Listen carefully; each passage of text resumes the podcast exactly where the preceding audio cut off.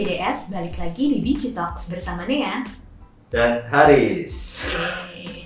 Dan Sobat JDS, rupanya pandemi COVID-19 sekarang belum berakhir, belum terlihat ujungnya di berbagai negara terdampak. Saat ini pemerintah di seluruh dunia sedang menyusun strategi terbaik untuk merancang program jaring pengaman sosial untuk warga yang terdampak. Nah di Jawa Barat nih, Pemprov Jabar tengah menyalurkan bantuan sosial untuk keluarga terdampak. Salah satunya tuh yang berpenghasilan harian dan sedang tidak stabil pemasukannya akibat PSBB yang sedang berlangsung. Ketidakstabilan ekonomi ini tentu menimbulkan keresahan di masyarakat dan menjadi fokus perhatian pemerintah saat ini juga. Pasalnya, bantuan sosial ini ditujukan buat warga yang benar-benar membutuhkan. Jadi, pemerintah merancang sistem penyaluran agar tepat sasaran.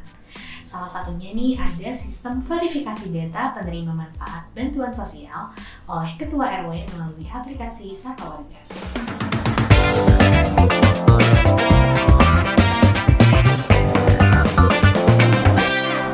Nah, di episode kali ini, gua dan Nea bakalan tinggal bareng eh, sama Ibrahim sebagai project officer di Jabar Digital Service.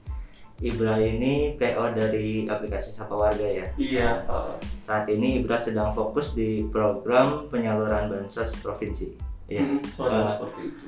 Bisa perkenalan dulu eh, Ibra ke sobat JDS. Hai Bra. Halo. Perkenalan dulu. Ya, halo, nama saya Ibrahim. Saya project officer di uh, aplikasi Sapa Warga. Saya suka makan bakmi ayam rica. Sangat penting ini kalau misalnya teman-teman ketemu Ibra boleh diajak makan bakmi ayam rica. Amin. Semoga, semoga cepat-cepat social distancing ini bisa membuat saya Iya, makan bakmi rica. Habis lebaran semoga bisa makan bakmi ayam rica. Iya. Hmm. Oke. Ya, udah gitu aja perkenalannya. Oh, apa? Boleh mungkin eh, apa namanya ya udah itu ntar kita sambil ngobrol aja kali ya. Oh, Jadi iya ini adalah Ibra PO di JDS ngurusin sapa warga dan suka makan bakmi ayam rica. nah di episode 10 ini eh, gue Haris dan bersama Ibra akan bahas soal respon masyarakat di tengah pandemi ini gimana sih gitu ya. Hmm. Keresahan-keresahan apa yang menjadi perhatian yang sering masuk ke kita nih Hmm. di entah itu sapa warga atau mungkin pikobar juga di sosial media dan segala macam sebagai aduan gitu dan menjadi fokus Pemprov Jabar untuk apa ya mencarikan solusinya atau mungkin memberitahu oh ini udah ada solusi loh gitu ya. Hmm. dan juga kita bakal bahas soal kegiatan-kegiatan grassroots apa aja yang dilakukan masyarakat dalam merespon pandemi ini gitu. Oke. selama ini kita ceritanya kan Pikobar, Jawa Barat, Pemprov Jabar ngapain nah, terus aplikasi sama warga itu sebenarnya bisa kelihatan gitu Hmm. si, si kegiatan-kegiatan grassroots ini nah pemerintah secara gencar juga melakukan sosialisasi di berbagai kanal media yang ada dengan tujuan untuk membantu warga yang terdampak baik secara kesehatan maupun secara sosial dan ekonomi. Nah, salah satu media ini kan adalah Sapa Warga gitu. ya. Sapa Warga bisa menghubungkan langsung pemerintah pusat, eh pemerintah provinsi kepada ketua RW gitu untuk mengetahui perkembangan respon pandemi di Jawa Barat. Hmm. Nah, kan Sapa Warga sekarang eh, kalau boleh diceritain gitu ya, dia jadi salah satu kanal informasi dan juga eh, eh, proses verifikasi dan validasi data penerima bansos provinsi gitu. Hmm. Nah, boleh nggak sih diceritain gitu perkembangannya gimana? Terus sebenarnya si ini tuh butuh koordinasi dengan siapa aja sih, Bra? Oke. Uh, pertama-tama mungkin saya bakal banyak tidak bisa memberikan info detail karena sebenarnya yang challenging di sini ya di, dengan pembagian bansos uh, yang ada itu pertama ini bisa dibilang sumbernya banyak dari dari berbagai sumber satu sumber bisa ngasih beberapa gitu. Makanya mungkin nanti sempat dengar kan ada istilah sembilan bantuan. Nah saya mungkin nanti saya nggak akan terlalu eksplor ke sana Hmm. saking banyaknya itu nah mereka kan punya sistem verifikasi dan validasi dan yang beda-beda. Ya terus kriteria penerimanya juga beda-beda gitu kan. Yang paling sulit adalah mengkoordinasikan agar tidak double nama. Hmm. karena apa ya karena waktu misalnya gini nih pertama kali data non DTKS ini dikumpulkan itu tuh kan instruksinya memang dari pemprov eh, ke dinsos pemprovnya lalu ke dinsos daerah lalu bilang ke eh, desa agar RT dan RW itu mengumpulkan Hmm. ya. Layernya banyak gitu ya. ya ini layar banyak. Terus udah dikumpulin udah dikasih format. Ternyata mungkin karena buru-buru karena ya kadang-kadang lapangan kan dinamis ya.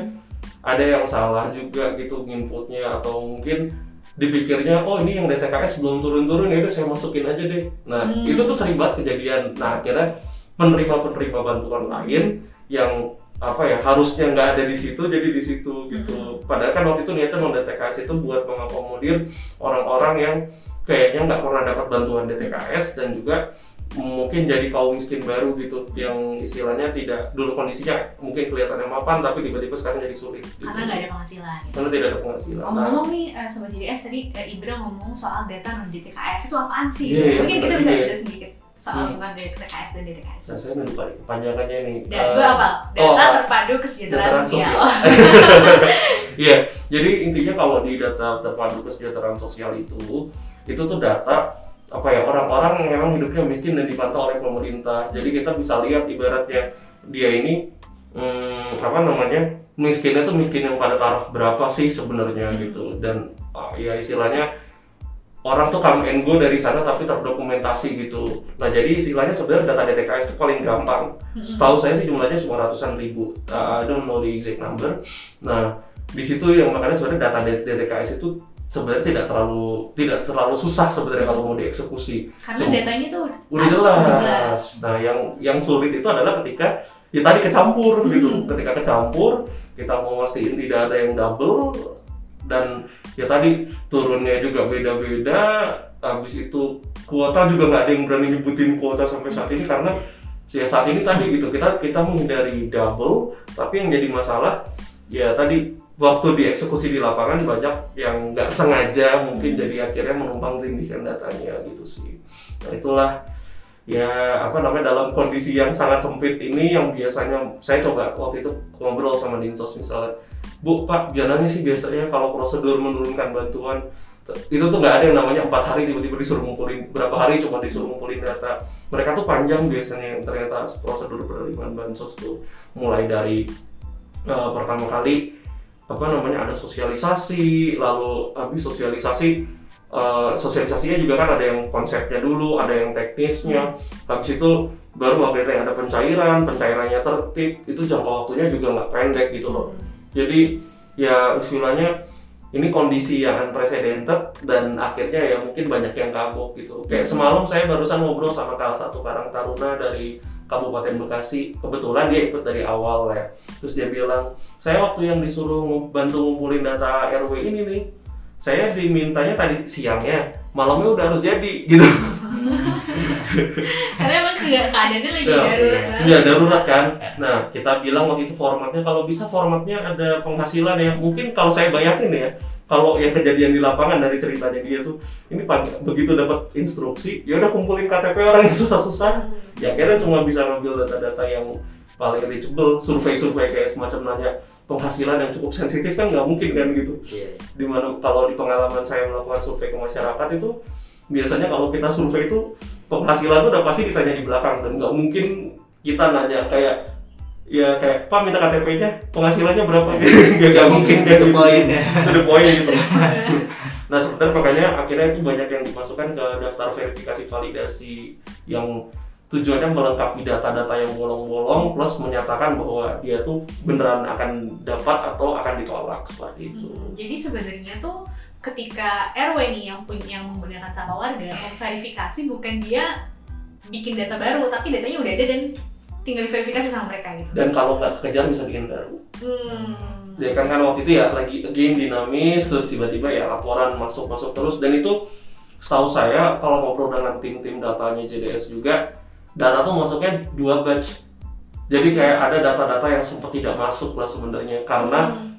ya udah kita masukin dulu yang batch pertama karena masukin data itu kan artinya bukan cuma kayak ini data udah jadi terus tiba-tiba di komputer nongol nggak kayak gitu data tuh masuk tuh artinya gini pertama komputer punya format nih Hmm. si uh, teknologi sistem kita punya format nah ini formatnya kan beda-beda beda-beda ya, Beda-beda. beda-beda. kalau teman-teman pernah ngerjain Excel pernah copy paste ngerapiin ya akhirnya nge- ngerapiin data Iya. coba bayangin kalau misalnya 100 kan capek ya 1000 capek ya ini bayangin jutaan data dikerjain sama handful of people ya tapi caranya nggak copy paste banget kayak kita juga gitu ya ya dengan metode-metode cleansing data yang uh, profesional tapi ya tetap kan butuh waktu Hmm. gitu loh. Nggak ya habis itu baru dimasukin ke sistem gitu. Dan itu kan juga challenge salah satunya kita bikin sistemnya juga beriringan kan. Jadi eh, apa namanya proses masukin data satu juta ke dalam sistem hmm, itu juga nggak mudah gitu.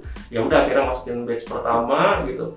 Habis itu nanti datang lagi tuh data batch kedua berapa hari kemudian gitu Jadi datanya masuknya nggak bareng juga gitu. Iya. Jadi cleansingnya harus dua kali juga ya. sementara waktu itu kan kalau jadinya Pagub kan ingin disegerakan kan. Jadi itu itu sebenarnya constraint yang cukup rumit juga kan. Akhirnya mungkin ya apa ya saya yakin sih ya kan apa namanya istilahnya kalau pemimpin kita mah Pagub mah berusaha yang terbaik ya. Cuman memang lagi-lagi nggak ada yang benar-benar tahu cara bersikap dalam pandemi ini gitu. Mungkin yang di lapangan juga kagok gitu. Biasanya kok kalau ngelihat-ngelihat saya bagi bansos biasanya nggak pernah kejar-kejaran kayak gini gitu. Tapi yang sekarang karena jumlahnya cukup banyak gitu mungkin bayangin aja sekarang kan kita kan provinsi terbanyak ya. Iya. Iya. warganya 40 juta.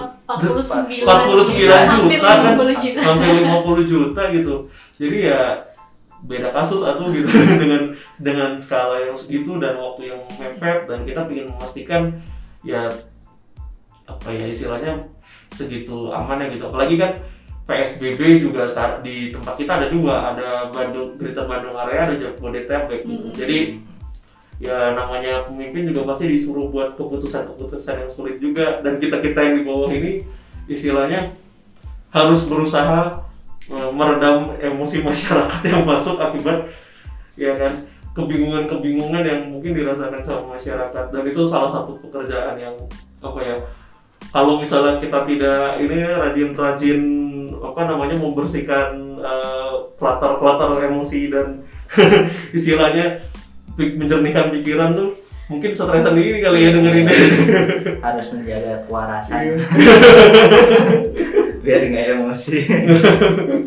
Nah itu kan dari istilahnya sistematika dari eh, penyaluran bansosnya ya, yang Hmm.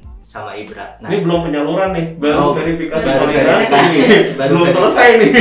Nih kalau kalau dari masyarakat sendiri keresahannya mungkin ada yang aduan-aduan yang masuk dari masyarakat ke Ibra itu pengalamannya ada nggak kira-kira? Ada sih. Sebenarnya aku kan aku nggak cuma sendiri aku sama temanku ada Ai ada Kofi ya macam-macam deh teman-teman aku yang eh, turun di bidang eh, apa namanya call center ini. Dan kita di call center tuh ya bidangnya beda-beda gitu ada yang kerjaannya mungkin eh, mengatur manajemen akun gitu Iya. karena kan kebetulan kita berhubungan dengan eh, aplikasi gitu ya terus ada yang handling bug eh, istilahnya nih, kalau ada aplikasinya dikenapa-napa kita bisa langsung benerin gitu lalu perkara data Iya. dan tentang informasi bansosnya sendiri gitu. Jadi saat ini ya apa ya yang dipikiran masyarakat adalah saya teh mau bansosnya sekarang gitu. Hmm. Ya itu itu banyak yang yang seperti itu gitu. Sementara kan ya tadi ya kita bisa aja ngasih bansosnya sekarang. Tapi kalau misalnya kita kasih sekarang ujuk-ujuk tiba-tiba ada double penerima dan lain-lain itu kan jadi sumber keributan lainnya lagi juga kan gitu.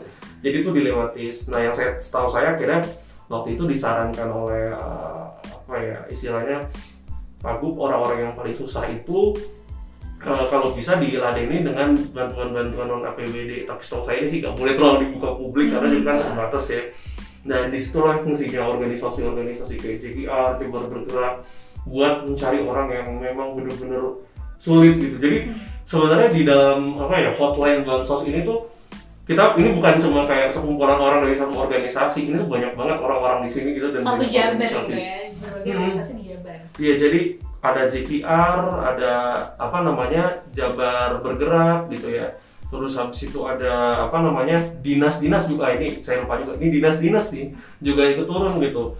Dinas sosial gitu, dinas indak. Nah, kenapa jadi dinas indak ikutan? Ya karena ada keterlibatan eh, barang-barangnya dari bulog ya. Jadi dinas indak ikut turun. Terus PT Pos sebagai eh, distributor gitu. Jadi pertama secara struktur organisasi juga uh, kompleks. Nah kita lagi juga mengonboard Karang Taruna dan kemarin juga istilahnya pendamping lokal desa gitu. Jadi bisa dibayangin hotline itu sebenarnya udah jejaring yang sangat kompleks dari ratusan hingga ribuan orang di, di- dijadiin satu gitu. Iya, Nah tapi istilahnya kita yang uh, apa jadi ininya lah jadi uh, penyumbang informasinya dan yang ngatur flow keluar masuk informasinya gitu. Nah ya menghadapi seperti itu ya kita juga harus belajar buat ngasih namanya jawaban temporer, jawaban diplomatis. Karena kadang-kadang orang udah emosi tapi kan nggak mungkin bilang kayak ya apa namanya belum keluar gitu kan kita harus mikirin kalimat-kalimat yang mohon sabar kami mengerti apa yang bapak rasakan Iya, iya. tapi berempati saat ini mencoba Iya. berempati juga ya karena maksudnya orang-orang yang ada di yang masyarakat yang benar Hmm. mengalami gitu aduh gue nggak punya duit gue nggak punya makan segala macem pasti ya gue pengennya sekarang gitu Iya. tapi apa kalau kita lihat juga dari sisi uh, penyalur bantuannya Hmm, itu bukan hal yang mudah gitu mulai Iya. dari kita mencari apa namanya uh, mencairkan sumber bantuan terus dijadikan bantuannya terus Iya. didistribusikan belum lagi data-data ini ini buat Iya. siapa kita punya bantuan banyak tapi menyalurkannya juga butuh hmm. uh, sistem sendiri gitu ya untuk Iya. menentukan siapa yang menerima yang menerima dan ini uangnya kan teman-teman kalau lihat-lihat di berita yang belakangnya huruf T huruf T itu kan nggak sedikit ya berapa Iya. T berapa iya T TT itulah itu tidak sedikit ya gitu Nolnya udah nggak tahu berapa Wah, udah nggak tahu berapa digit ya itu nggak sedikit. Artinya apa teman-teman di situ? Eh, prosedur keuangannya juga bukan kayak nyairin uang jajan teman-teman gitu gitu sebenarnya. kan nggak segampang nyariin gaji Iya nggak segampang nyairin gaji gitu. Jadi pengawasan, keamanan, terus kayak akuntabilitasnya juga dijaga gitu. Bukan yang kayak istilahnya karena kita punya uang 5 triliun terus atau berapa triliun terus hujan duit gitu nggak gitu gitu. Jadi istilahnya uh, ya tadi gimana sih caranya mengamankan biar ini tepat sasaran terus habis itu prosedur administrasinya jelas datanya benar itu tuh bener-bener harus dikawal gitu jadi ya mungkin ya banyak orang yang nggak kebiasa dengan uh, apa namanya uh, prosedur yang begitu lumayan rumit ya gitu. Hmm. tapi kalau itu nggak dilakuin itu jadi masalah baru lagi gitu sebenarnya. Dan- sebenarnya saya percaya juga dalam pandemi ini semuanya juga berusaha yang terbaik agar cepet secepatnya. Tapi ibaratnya nih ya kalau buat saya tuh boleh agile tapi tidak ugal-ugalan gitu. Betul betul. Dan ini maksudnya kita baru per- apa ya baru pertama kali mengalami pandemi yang se Iya. global global. gitu. Terus- udah gitu belum lagi koordinasi ya. Saya juga challenge-nya di koordinasi kenapa saya tuh akhirnya banyak menemukan kesulitan kita dalam komunikasi itu sebenarnya kesulitan kesulitan manusiawi loh. Bukan Hmm. kayak istilah ego organisasi. Eh, saya oke itu ada mungkin ya tapi ada kese- semanusiawi kayak saya tuh nggak biasa kerja remote ya. Terus kalau tiba-tiba ada orang-orang nggak jelas loh konten saya. Bukan saya saya misalnya ibu-ibu dari institusi mana gitu dia udah tua gitu misalnya. Terus ya saya nggak pernah ditatap mukanya nggak pernah bener-bener ngobrol banyak tapi karena saya harus mengkonfirmasi sesuatu misal sama beliau gitu dia nggak terbiasa gitu. Hmm. itu mah sementara kalau mungkin di kantor kondisinya kita bisa ketemu dia kan dia bisa lihat oh ini orangnya jelas oh ini siapa gitu. Banyak banget yang kagok dengan kerja remote sebenarnya. Dan sekarang kita dipaksa dalam waktu beberapa minggu Hmm. udah udah kerjanya remote kerjaannya susah gitu. Diteriak-teriakin orang di handphone diteriak-teriakin orang di medsos gitu ya. Jadi kebayang banget kan apa namanya eh, ini bener-bener butuh kematangan emosi dan ya tadi gitu kalau kita nggak sadar bahwa ternyata perubahan-perubahan kecil yang apa ya sifatnya ya ini tentang human interaction Hmm. gini tuh jadi faktor juga dalam apa namanya yang yang harus kita selesaikan sehingga eh, kita bisa lancar dalam mengerjakan tugas gitu. betul betul betul betul banget yang karena tim timnya kita nih Iya. megang medsos juga kan Iya, terus itu tiap tiap kita ngepost sesuatu pasti ada laporan yang sifatnya itu personal banget Hmm. Iya. saya dari sini RW ini kelurahan ini Hmm. ya, terus saya menurut bantuan gimana nih itu kan pertanyaan yang sangat sulit buat Iya, dijawab gitu ya karena satu kita nggak tahu uh, proses verifikasinya di sana gimana Hmm. terus kita cuma bisa ngomong uh, ya tunggu Sabar aja ya ya itu lu nggak bisa sedang ada proses. nggak bisa dijawab kayak gitu Iya. Iya, iya, nggak bisa gitu juga. jadi kayak kadang-kadang tuh bingung gitu Hmm. udah gitu kalau orang di sosial media biasanya nggak ada filter gitu Iya, jadi iya, kayak iya. kadang-kadang loh kenapa gue di mana di sisi lain gue juga mengerti gitu oh mungkin mereka sangat resah karena tiba-tiba satu nggak bisa mencari uang seperti biasanya dan dua nggak bisa pulang kampung misalnya Aduh ya tuh paling terus deh yang gitu. ketiga ya itu tadi jadi jadi gue harus gimana gitu karena gue harus di rumah gue nggak punya duit tidak punya eh, apa namanya Hmm. eh, apa makanan Hmm. atau sembako segala macam terus pasti itu ada keresa- keresahan gitu Hmm. jadi dinamika ini sebenarnya jadi bikin wow Iya, apa Benar. challenging banget gitu challenging buat banget. dia Dan pasti banyak tough decision juga di sana kan kayak kenapa ujung-ujungnya akhirnya PSBB atau nggak PSBB aku baru ngeliat yang video pemerintah pusat akhir-akhir ini gitu ya kayak kadang-kadang kan jadi meme yang kadang lucu-lucu juga ya gitu kayak maksudnya dalam arti kayak jadi kelihatan apa sih namanya kok kocak gitu dulu pemerintah pusat kemarin gini tapi setelah saya dengerin penjelasannya kok kadang-kadang make sense ya terus ya make sense dalam arti gini kayak masalah mudik pulang kampung gitu kan yang mudik sama pulang kampung. terus ya oke sih kalau secara terminologi mungkin kalau kita bicara bahasanya itu sama gitu ya Hmm. tapi kan yang dia mau maksudin adalah jangan pulang kampung buat orang yang istilahnya memang apa ya keluarganya eh, ada di sana semua gitu. Hmm. tapi nggak ada yang apa ya kalau yang kepisah silakan pulang. Daripada istilahnya empit-empitan di Jakarta nggak ada duit juga nggak ada yang bisa nanggungin gitu. Ya karena tadi kan yang kompleksnya ini kapasitas fiskal negaranya berapa gitu. Ya, ini btw kan kita juga perlu pahami gitu. Ini duit juga nggak jatuh dari langit juga kan walaupun pemerintah punya uang gitu. Kita kan juga harus pikirin ini ke depannya gimana akhirnya apakah ini hutang apakah ini apa yang saya kurang tahu ya secara APBN tapi ya akhirnya kan harus ada keputusan-keputusan yang di decide dan itu nggak gampang gitu sama pemimpin-pemimpin yang megang daerah gitu atau megang nasional gitu Nah, eh, ini juga perlu bagi warga Jabar tahu ya kalau eh, Hmm. penyaluran bansos yang tadi udah dibilang sama Ibra itu eh, di Jawa Barat melalui 9 pintu ya kan. Yes. Nah, ada program Keluarga Harapan, kalau dana desa, kartu sembako, kartu prakerja, Mhm. bansos presiden, bantuan langsung tunai Kemensos, bansos provinsi yang ditanggung Mhm. eh, APBD ya, bansos kabupaten kota dan gerakan nasi bungkus. Eh, Iya, jadi itu tuh eh, bansos provinsi ini eh, tadi kan banyak nih si apa namanya bansos-bansosnya, Hmm. pintunya.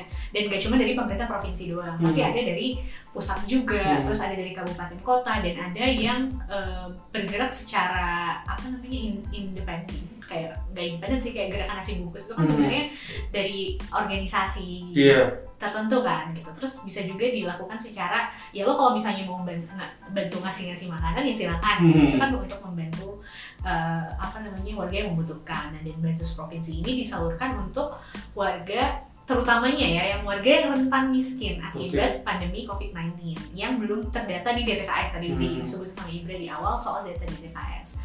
Nah, eh, tapi eh, warga yang terdaftar di DTKS juga berpotensi untuk mendapatkan bantuan sosial kalau dia belum dapat bantuan sosial apa pun dari pemerintah pusat gitu ya harusnya. eh sebentar apa yang DTKS sih harusnya dapat sih Iya.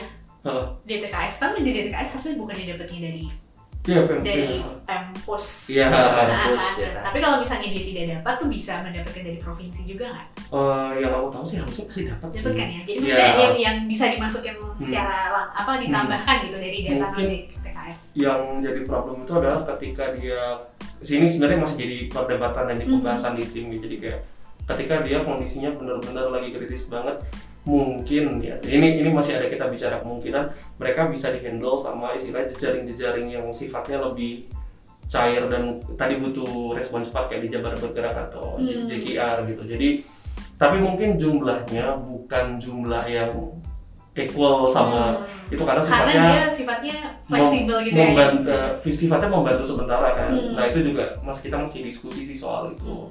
Jadi eh, apa namanya kita belum apa kita nggak mungkin garanti dia dari yang eh, istilah jumlahnya sama dengan Hmm. jumlah bantuan yang ada karena juga pasti dia dapat cuman masalahnya adalah di sini tengah waktu jadi pun itu dilakukan dibantu juga sebenarnya tujuannya adalah untuk meringankan beban dia sebelum menerima bantuan Sebelum yang memberi bantuan yang emang dia tuh uh, Hmm. dapat gitu Dapat, ya, iya. secara secara apa di sistemnya. iya Nah, pertanyaan yang banyak banget masuk ke sosmed GDS itu tuh gini kayak eh, Min gitu ya, udah biasa Hmm. Min.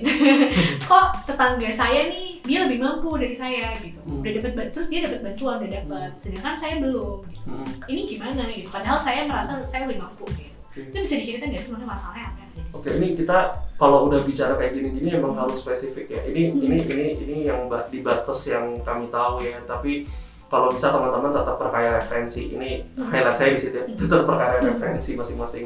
Yang saya tahu waktu itu sempat kejadian eh, apa namanya dana DTKS yang apa namanya desil 4 sempat turun duluan. Mm-mm. Apa Uh, tuh DTKS Desil 4? Saya saya mungkin nggak eh, belum bisa cerita definisi detailnya ya, tapi Hmm. gini, kalau misalnya data DTKS itu terbagi dari 1, 2, 3, 4, ada saya lupa 4 atau, kalau saya sih 4 desil Hmm. gitu ya. Det, eh, makin kecil desilnya tadi angkanya itu menunjukkan status kemiskinan yang mungkin lebih Lebih. lebih kelihatan gitu ya, Hmm. lebih lebih kerasa gitu secara fi- financial. Nah, yang empat ini sebenarnya yang financially lebih ringan uh, bebannya dibandingin dengan yang satu dua tiga. Tapi kenapa sih mereka dapat duluan? Sebenarnya ini adalah uh, apa ya? Lebih lebih karena gini sih. PSBB udah kejadian. Hmm. Nah, terus bantuan belum ada yang turun Hmm. ya karena tadi kepelikan apa ya sumbernya banyak ya terus tadi kan saya udah bilang juga harus eh, apa namanya eh, akuntabilitinya harus dijaga prosedur administrasinya juga harus dijaga gitu kan nah yang jadi challenge di sana eh, apa ya sekarang masa nggak ada yang bisa diturunin sama sekali gitu Hmm. Nah, yang paling istilahnya tidak tidak apa ya, tidak intertwine dengan yang lain atau tidak tidak datanya tidak tumpuk-tumpuk dengan yang lain itu yang desil 4 yang paling Hmm. aman gitu. Akhirnya desil 4 ini diturunkan lebih dulu dibandingkan yang lain-lain. Hmm. Nah, orang-orang melihat ini loh kok yang diduluin dia gitu. Hmm. Sebenarnya niatnya bukan seperti itu. Niatnya adalah mendahulukan apa namanya, ingin mencairkan bantuan segera apa namanya eh, dan secara sistem gitu ya dengan kondisi yang ada saat ini yang paling mudah cair tuh yang itu sebenarnya gitu. Karena datanya tadi tidak tumpang tindih tadi, Iya, jadi paling tidak tumpang untuk tindih itu. diverifikasi gitu ya. Iya gitu dan itu itu yang menyebabkan akhirnya eh, apa orang jadi salah tangkap tapi sebenarnya itu memang tidak ada niat buat mendahulukan Hmm. orang yang kaya buat dapat uang gitu sebenarnya jadi ya tadi sebenarnya kemampuan berpikir jernih dalam kondisi seperti ini tuh sangat penting dan Hmm. mungkin ya tadi akhirnya ma- masyarakat kan juga nggak ngerti ya DTKS itu apa desil obat itu apa. Saya pun baru tahu setelah saya diterjemahkan di sini gitu semuanya gitu. Istilah-istilah ini gitu. Jadi ya apa istilahnya hmm, dalam keadaan kayak gini tuh perlu lebih positive thinking uh, dan maksud aku gini juga gitu. Tolong uh, apa namanya jangan jangan kayak langsung frontal bahwa kita bicara masyarakat dan pemerintah gitu seakan-akan itu langit dan bumi. Tapi kita juga harus melihat kita dan saudara-saudara kita di sekitar gitu. Coba teman-teman mungkin perhatiin gitu waktu kalau misalnya sempat harus keluar atau misalnya sempat uh, apa namanya kenal orang-orang di sekitarnya gitu. Jangan-jangan orang-orang ini komplain juga karena yang sekitarnya nggak ada yang berusaha beraksi Hmm. cepat gitu loh. Jadi istilahnya ya mungkin bisa dilihat dari situ juga gitu sih jangan sampai tadi tetangga atau keluarga sendiri malah kita nggak tahu kondisinya lagi Hmm. kayak gimana gitu terutama ini buat yang masih punya spending power ya gitu ya spending power dalam arti masih punya gaji, masih punya pekerjaan saat ini gitu.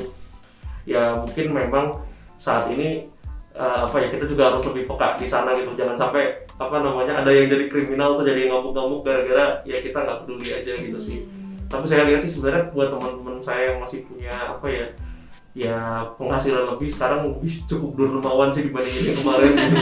Ya karena kerasa meningkatkan empati meningkatkan empatinya juga gitu jadi eh, apa namanya ketika tadi tahu loh ini si ini dari daerah situ ngomong gitu coba deh kita pikirkan mungkin eh, permasalahan-permasalahan ini bareng-bareng gitu Hmm. ya yang kita yang dari pemerintahan gitu sudah berusaha sesistematis mungkin seakuntabel mungkin untuk bisa mencairkan dana ini tapi again kalau misalnya ada yang buru, yang butuh immediate gitu kita tadi secara institusi juga udah nyiapin tapi kalau misalnya tadi itu masih belum cepat lagi eh, apa namanya coba ajak organisasi-organisasi lokal di sekitar teman-teman atau inisiatif antar individu teman-teman untuk membantu yang di sekitar teman-teman tadi gitu. untuk sampai menunggu bantuannya bisa Iya, disalurkan gitu ya. seperti itu. Jadi mungkin untuk menjawab keresahan keresahan masyarakat gitu ya Iya. bisa dibilang tuh eh, bukannya ad- apa masyarakat tidak akan mendapatkan bantuan Hmm. tapi eh, bantuan ini membutuhkan proses dan eh, pintunya banyak. Pintunya banyak. Jadi saat tetangga eh, dapat bantuan terus oh gue nggak dapet gue nggak ada di listnya Hmm. mungkin dia ada di list yang lain gitu Iya, Di- gitu. di bantuan yang ada tadi 9 tadi itu Hmm. itu Waktunya Uh, berbeda-beda, kuotanya berbeda-beda, Iya, jumlahnya jumlah, berbeda-beda jumlah dan bentuknya berbeda-beda. Jadi eh, apa namanya ya saat ini ya nggak ada gimana ya itu setahu saya juga dari apa namanya waktu pertama kali eh, duit corona itu dikeluarkan Hmm. terus apa ya pernyataannya Sri Mulyani atau KPK gitu ini kalau ada yang apa namanya korupsi dihukum mati langsung ya maksudnya ya korupsi buat bantuin Iya gitu, sampai ada ya. yang ngerese di bantuan ini mati. Jadi kayak maksudnya coba teman-teman bayangin psikologinya sebagai PNS, mereka semua tuh hati-hati loh dalam ngerjain ini. Jadi apa ya mereka juga bertaruh nyawa dan mungkin kebebasan mereka kalau misalnya mereka nggak hati-hati gitu kan. Jadi tolong bantu apa namanya orang-orang yang juga apa bekerja dalam sistem ya tadi dengan memberikan data yang tepat Hmm. lengkap gitu. Kalau terutama teman-teman eh, ada yang mungkin membantu bansos di lingkungannya daerahnya. gitu. Mungkin dan teman-teman ada yang karakter misalnya. Ya ada yang ada sekitar gitu. Dan yang terakhir ketika apa ya teman-teman juga eh, apa namanya tahu tadi masalah yang di sekitar jangan ragu untuk berini sih untuk membantu membantu Hmm. gitu Nah, eh,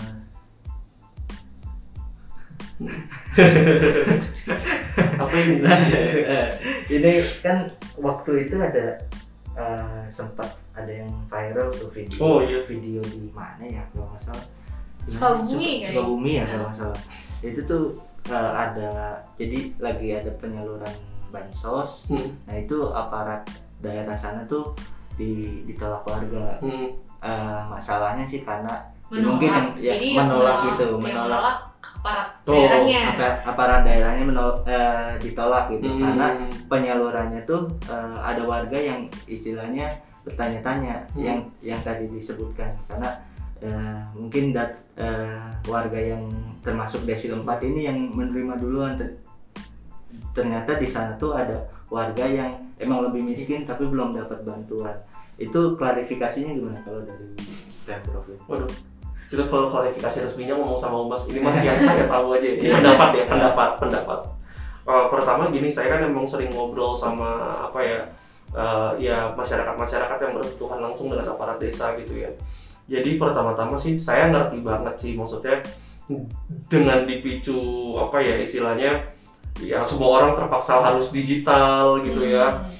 Uh, itu banyak yang nggak biasa. Terus yang kedua juga challenge dari segi teknologinya juga yang harus catch up dalam waktu yang singkat Hmm, gitu. Terus ditambah lagi tadi uh, apa ya banyak kebijakan-kebijakan yang sebenarnya niatnya baik tapi akhirnya jadi disalahartikan gitu. Uh, ya kalau istilahnya apa ya orang-orang yang nggak biasa dalam kondisi, kondisi seperti itu tiba-tiba ditaruh dalam kondisi seperti itu gitu. Terus ditekan-tekan sama warganya gitu. Iya.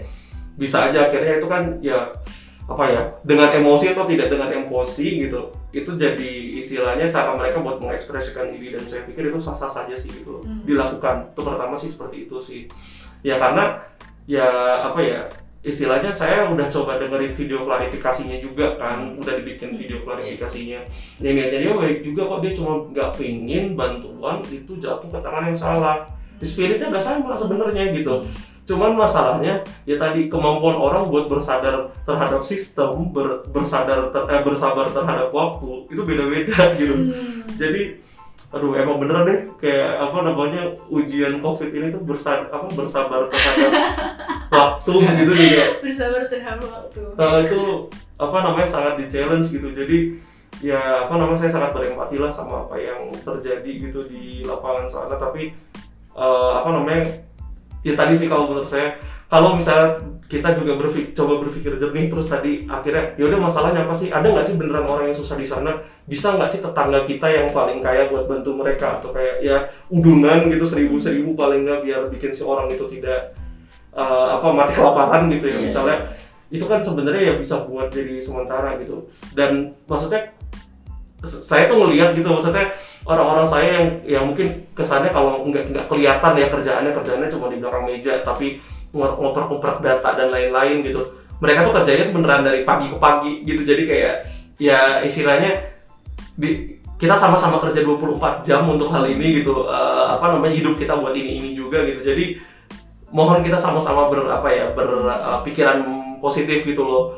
Karena di sini ya tadi pertama nggak ada yang ya maksudnya kita berusaha untuk ya tidak tidak ber, ber- ya ja- jangan sampai lah dana ini disalahgunakan dan yang kedua ya kita di sini juga tahu kondisinya sama-sama susah dan kita juga yang di apa di sini even yang di belakang meja eh, apa namanya nguprak ngaprik datanya itu juga ya istilahnya sama-sama berusaha keras gitu. Jadi kita sebenarnya sama-sama berusaha keras di sini dan ayo kita berempati terhadap usaha keras kita masing-masing gitu. intinya saling empati lah Iya, dari masyarakatnya juga harusnya eh, apa adanya pengetahuan tentang sistem penyalurannya Hmm. gimana supaya mereka bisa lebih uh, aware lah Iya. dan lebih tenang juga itu bisa Lebih memberikan tenang, ketenangan iya. juga kalau misalnya mereka tahu gitu Iya. ada ber- ada banyak saluran bantuan sosial yang waktunya berbeda-beda itu bisa memberikan keterangan nah mungkin kayak saat ini Iya. tuh keresahannya tuh gara-gara mereka nggak tahu gitu Iya, kalau dan yang jadi masalah juga masyarakat itu tuh biasanya kalau bantuan sosial tahu jelas gitu. Hmm.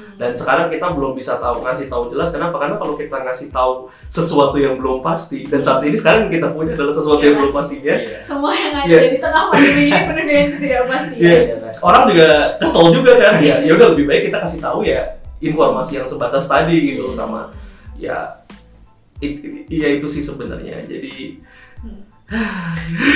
gue tadi setuju banget sama katanya Ibra yang kalau semua kita tuh spiritnya udah sama gitu Hmm. soal uh, yang menolak yang aparat yang menolak itu kan gara-gara aduh gue nggak mau nih ngasih bantuan kalau nggak kalau nggak tepat sasaran gitu dan Hmm. itu tuh sebenarnya yang di, yang di, kita yang di dalam sistem juga ya itu sama banget itu, itu, pak bener itu, banget itu. gitu nah cuman mungkin uh, apa namanya selain empati tapi juga uh, knowledge kali ya Iya. jadi kalau misalnya uh, oh ini tuh ada berjenjang Hmm. ada ada Iya. berbagai bantuan gitu yang kayak gitu yang kita harus tahu juga jadi selain empati juga mungkin knowledge-nya yang harus kita punya terus tadi juga menarik soal uh, apa namanya ini semua tidak berjalan dengan uh, lancar tuh salah satunya karena kita di force untuk go digital gitu Hmm. selain karena ya sebenarnya perlu juga jadi penting Iya. juga tapi di sisi lain uh, banyak Jawa Barat tuh kan mostly Iya, rural rural. udah gitu ketua RW biasanya sudah berumur ya Iya. kan? yang mungkin anak muda kalau kita mah ya elah Hmm. udah zoom lah apa Google Iya. Kayak gitu gampang lah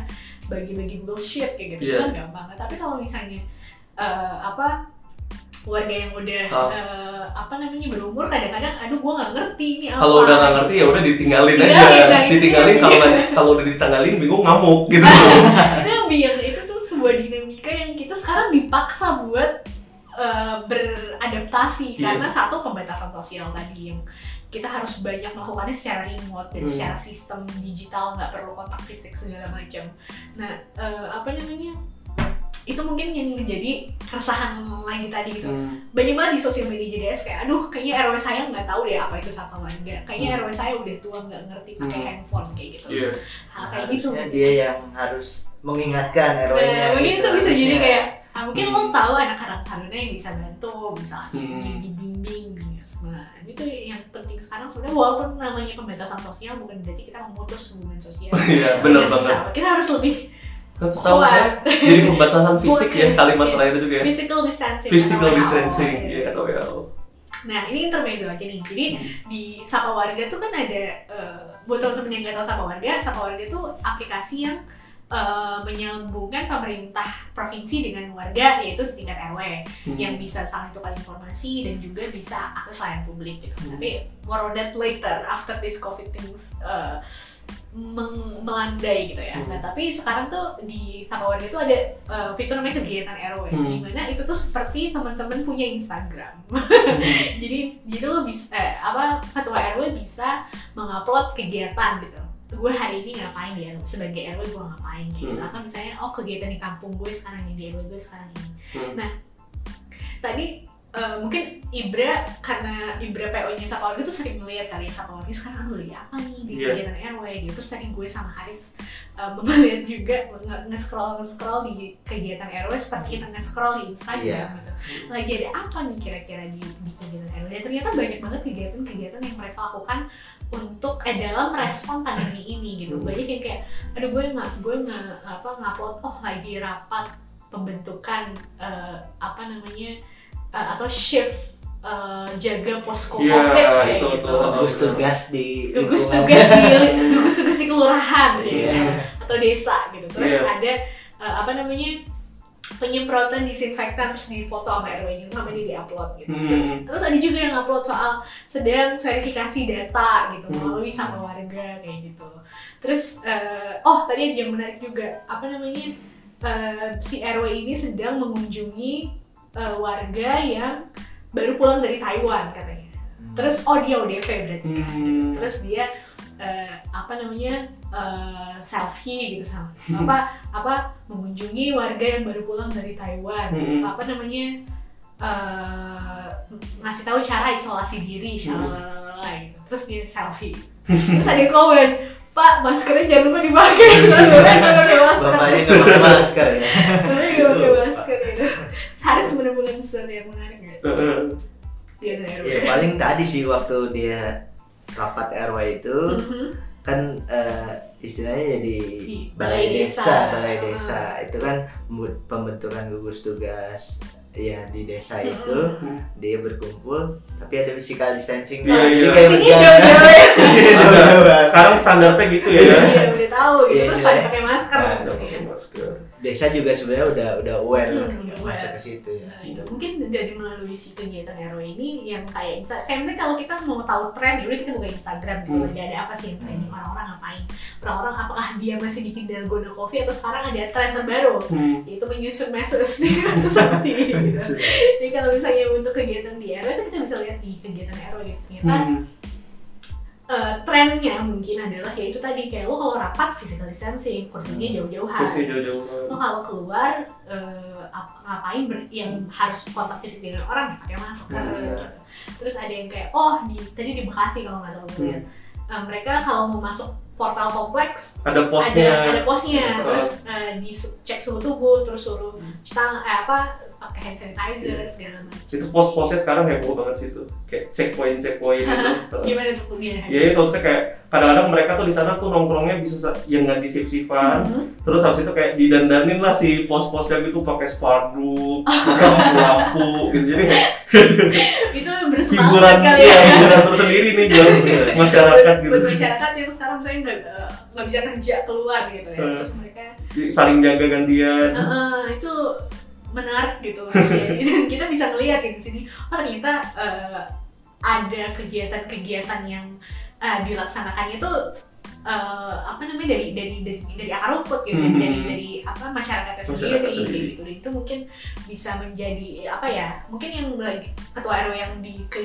di, di RW-nya belum ada kegiatan tersebut pas ngeliat oh di RW ini ada ini gue Iya. juga ah gitu misalnya oh berarti kayak gitu terus oh eh, terus kemudian ada eh, salah satu RW tadi gue lihat dia sedang membagikan nasi bungkus dari Nasi gerakan bungkus. nasi bungkus tadi itu yang kita obrolin barusan nah Hmm. terus eh, membagikan nasi bungkus gitu tadi foto terus ibu-ibu PKK yang membagikannya di foto gitu nah, Hmm. terus ada yang komen gitu kan Pak, info dong dananya dari mana kayak gitu. Hmm. Nah, kayak gitu kan dia bisa saling memberikan informasi buat Yes. eh, apa namanya buat oh ini oh ternyata ada bantuan jenis ini nih gimana nih Mhm. cara dapetinnya kayak gitu nah itu tuh eh, mungkin menjadi secercah oase gitu ya. Jadi kita yang dari tadi tuh aduh ini kenapa orang-orang nggak tahu ya informasi ini. Nah terus ternyata oase itu tuh kayak oh melalui ini lo bisa saling berbagi Hmm. informasi saling menginspirasi kayak gitu. Iya iya iya. Benar. menarik menarik menarik. Ya.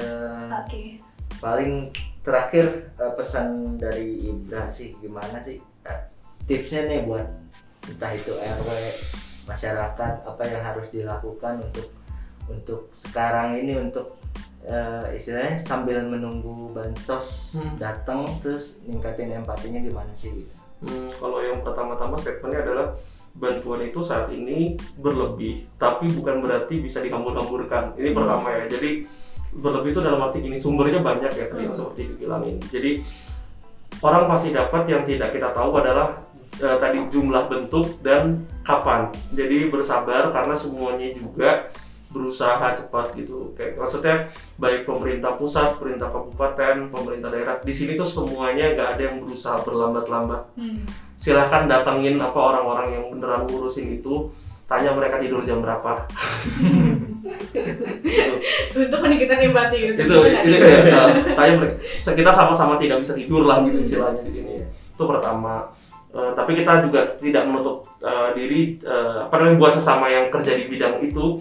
Uh, apa namanya coba kita juga memahami apa yang dialami oleh masyarakat di lapangan karena uh, saya kemarin dapat quote yang menarik sih dari teman saya itu. Uh, pakai bahasa Inggris saya bahasa Indonesiain aja. Uh, apa ya keinginan saya untuk mendapatkan sumber informasi yang jelas dan akurat berbanding terbalik dengan kemampuan saya untuk tetap waras. Jadi semakin lo gali informasi Iya, gitu. semakin gak waras. Iya gitu. Jadi kayak kita pengen well informed pengen tahu turut yang bener gitu. Tapi sak- saking banyaknya informasi tersebut ketika itu kita nggak terlalu mampu gitu. Jadi gimana ya? Ketika kita punya sedikit informasi coba be- belajar hold on to it dan maksudnya eh, nanti juga ketika waktunya informasi yang lebih jelas itu muncul ya istilahnya tuh ya informasi itu terus diusahakan loh sebenarnya gitu Hmm. jadi belajar bersabar gitu untuk apa ya maksudnya dengan ketidak tidak ketidakjelasan yang ada saat ini ya bahwa sebenarnya informasinya yang lebih jelas itu sedang diproses gitu tetap proaktif tapi jangan stres ketika belum dapat gitu Hmm. Itu tadi uh, Ya. apa teman-teman jadi uh, selama prosesnya sedang berlangsung Hmm. tuh justru kita harus saling menguatkan gitu ya antara Hmm. satu sama lain.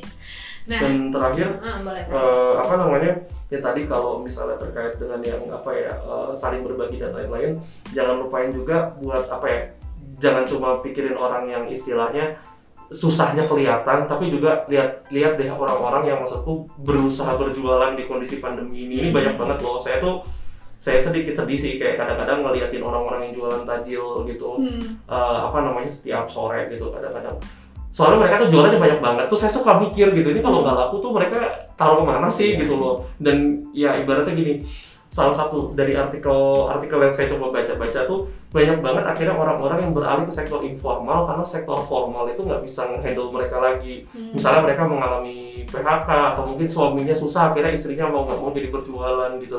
Ya akhirnya mungkin jadi orang-orang yang mm, jualan di depan komplek mas Hmm. sekarang gitu gitu segala macam. Ya kalau bisa maksudnya kita diversifikasi lah buat terutama masih yang masih punya uang ke mana uang kita eh, lari gitu jangan Hmm. ber- eh, jangan bergantung sama satu sumber makanan favorit gitu Hmm. coba belajar buat mengapresiasi orang yang juga istilahnya lagi berjuang saat ini dengan cara ya kita men- mendiversifikasi eh, channel pembelian kita gitu mau lewat online ataupun mau pas lagi sambil jogging sore tapi tetap dengan prosedur uh, physical distancing dan pakai masker ya itu silahkan Uh, apa namanya please itu itu itu itu, itu jadi jadi salah satu apa ya relief juga buat orang-orang yang tadi mereka nggak berusaha tangan ke bawah doang gitu loh. Hmm. eh tangan ke atas doang tapi juga berusaha uh, saya mau dong tetap usaha apa pun yang terjadi laku nggak laku gitu Hmm. Itu tadi teman-teman di episode kali ini soal respon masyarakat di tengah pandemi dan juga kegiatan-kegiatan apa aja sih yang sebenarnya terjadi di bawah masyarakat, keresahan apa yang merasa, mereka rasakan.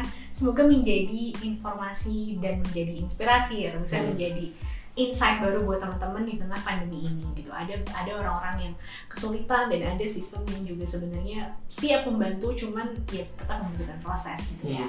Nah, sekarang eh, untuk di akhir episode kali ini mungkin kita pesannya masih sama ya, masih tetap physical distancing, tetap pakai masker kalau butuh kontak dengan orang lain, jangan lupa untuk cuci tangan.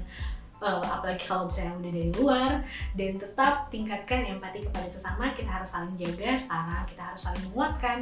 Eh, bersama-sama kita pasti menang. Terima kasih sudah den- dengerin Digitox episode sekarang. Sampai jumpa di episode selanjutnya. Bye.